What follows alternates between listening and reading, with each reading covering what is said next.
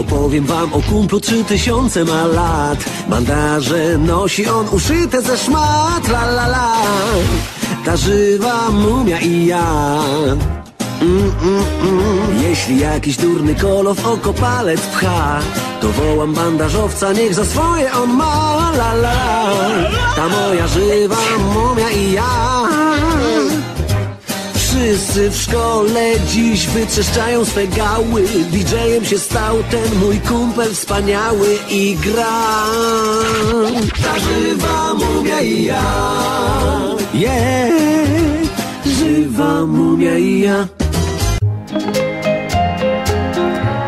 Dzień dobry, witamy Was w kolejnej audycji Polak Mały. Dzień dobry mówią Dominika i Agata. Zapewne każdy z Was, czytając książki lub oglądając filmy, słyszał imię Tutenchamon. Czy możesz, Dominiko, nam opowiedzieć, kim była ta postać? Tutenchamon był władcą Egiptu i żył około 33 wieki temu. Dziś jest jednym z najsłynniejszych królów z czasów starożytnych, ale jednocześnie pozostaje najbardziej tajemniczym z faraonów. A gdyby nie dociekliwość i upór pewnego rysownika, być może jeszcze przez wiele lat byśmy nic o nim nie wiedzieli. Rysownika? Tak, rysownika. W czasach, w których odkryto grobowiec Tutenchamona, czyli na początku XX wieku, korzystanie z aparatów fotograficznych w ciemnych, małych pomieszczeniach nie było możliwe.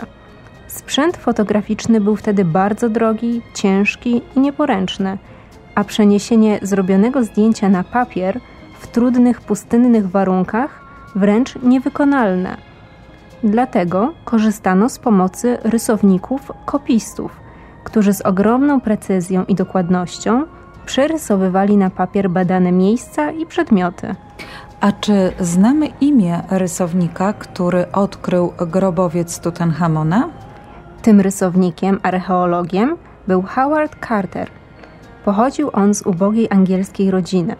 Sztuki rysowania i malowania nauczył go jego tato, który szybko zauważył, że chłopiec ma niezwykły talent do przerysowywania zobaczonych postaci i obrazów. Kiedy Howard dorósł, tak jak jego ojciec, został malarzem, a pewnego dnia jego talent został dostrzeżony przez słynnego egiptologa, czyli naukowca zajmującego się badaniem historii, kultury i architektury starożytnego Egiptu. W ten sposób Carter dołączył do ekspedycji badawczej i trafił do Egiptu? Dokładnie. Początkowo jego zadaniem było przerysowywanie odnalezionych hieroglifów, czyli pisma egipskiego, czy antycznych przedmiotów. Z czasem jednak Carter zainteresował się egiptologią na tyle, że zaangażował się w prowadzenie wykopalisk i własnych badań. W tym czasie większość naukowców zakładała, że w Dolinie Królów, miejscu pochówku wielu faraonów, nie ma już nic do odkrycia – wszystko zostało przekopane i sprawdzone. Carterowi nie dawała jednak spokoju jedna rzecz. Kilka odnalezionych ozdób i przedmiotów sprzed wieków nosiło imię Tutenchamon. Co więcej, przedmioty te były używane do ceremonii pogrzebowych. Zatem faraon o tym imieniu musiał kiedyś rządzić krajem nad Nilem i zostać gdzieś pochowany. Na dodatek, niestety, Grobowce faraonów były często okradane przez rabusiów, którzy piękne ozdoby sprzedawali kolekcjonerom i muzeom. W tym przypadku w zbiorach muzealnych nie było żadnych przedmiotów z imieniem Tutenchamon, zatem można było przypuszczać, że grobowiec nigdy nie został odnaleziony. Mimo tylu argumentów, część archeologów wyśmiewała Cartera i nie wierzyła, że uda mu się cokolwiek znaleźć.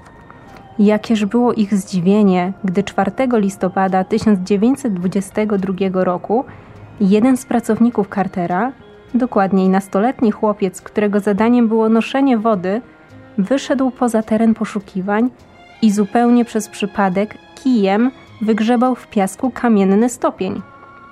Kilka dni później, po wielogodzinnym usuwaniu piasku i kamieni, oczom poszukiwaczy ukazały się drzwi a za nimi wielki skarb. Mało powiedziane. w grobowcu odnaleziono ponad 5 tysięcy niemalże bezcennych przedmiotów sprzed 3300 lat, a wśród nich znaną obecnie na całym świecie złotą maskę pośmiertną Tutenchamona oraz jego mumię, czyli zabalsamowane ciało. A czego dowiedzieliśmy się dzięki odkryciu jego grobowca i skarbów? Odkrycie Cartera i późniejsze badania przedmiotów znalezionych w grobowcu oraz mumii pozwoliły na uzupełnienie drzewa genealogicznego faraonów, powiedziały nam sporo o czasach, w których żył Tutenchamon, a także zdradziły nam kilka sekretów z życia tajemniczego władcy. Po pierwsze, dowiedzieliśmy się, że Tutenchamon zmarł mając około 19 lat. Na tronie zasiadał przez około 10 lat, zatem władcą został będąc 8 lub 9-letnim chłopcem. Po drugie, poznaliśmy jego wygląd. Wiemy, że władca miał 163 cm wzrostu i był szczupły.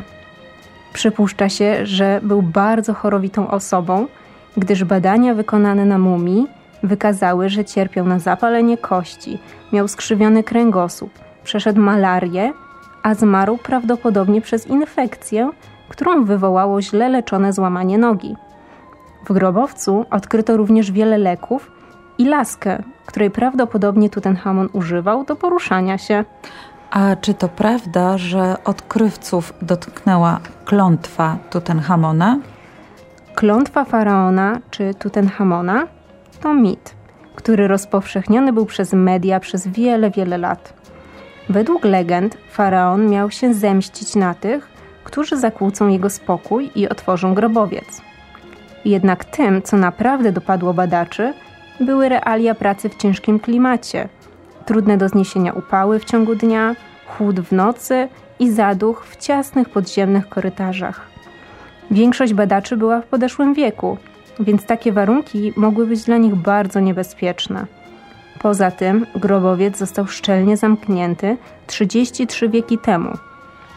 Zatem prawdopodobnie przetrwały w nim nieznane nam grzyby, wirusy i bakterie, które mogły wywołać różne choroby. Niestety, zanim te argumenty zostały przedstawione, wielu ludzi wystraszyło się plotki o klątwie. I to doskonały przykład, że wyjaśnienia różnych zjawisk nie należy szukać w sensacyjnych nagłówkach, ale lepiej sięgnąć po fachowe książki lub zapytać specjalistów. Inaczej wy też możecie się nabrać i uwierzyć na przykład w klątwę Tutenchamona. A jeżeli zainteresowałyśmy Was troszkę e, tematem i chciałybyście, drogie dzieci, poczytać więcej o faraonie Tutenchamonie, odsyłamy Was do książki Marcina Przewoźniaka, odkrywcy grobu faraona. I to wszystko, co przygotowałyśmy na dzisiaj. Do usłyszenia mówią Dominika i Agata.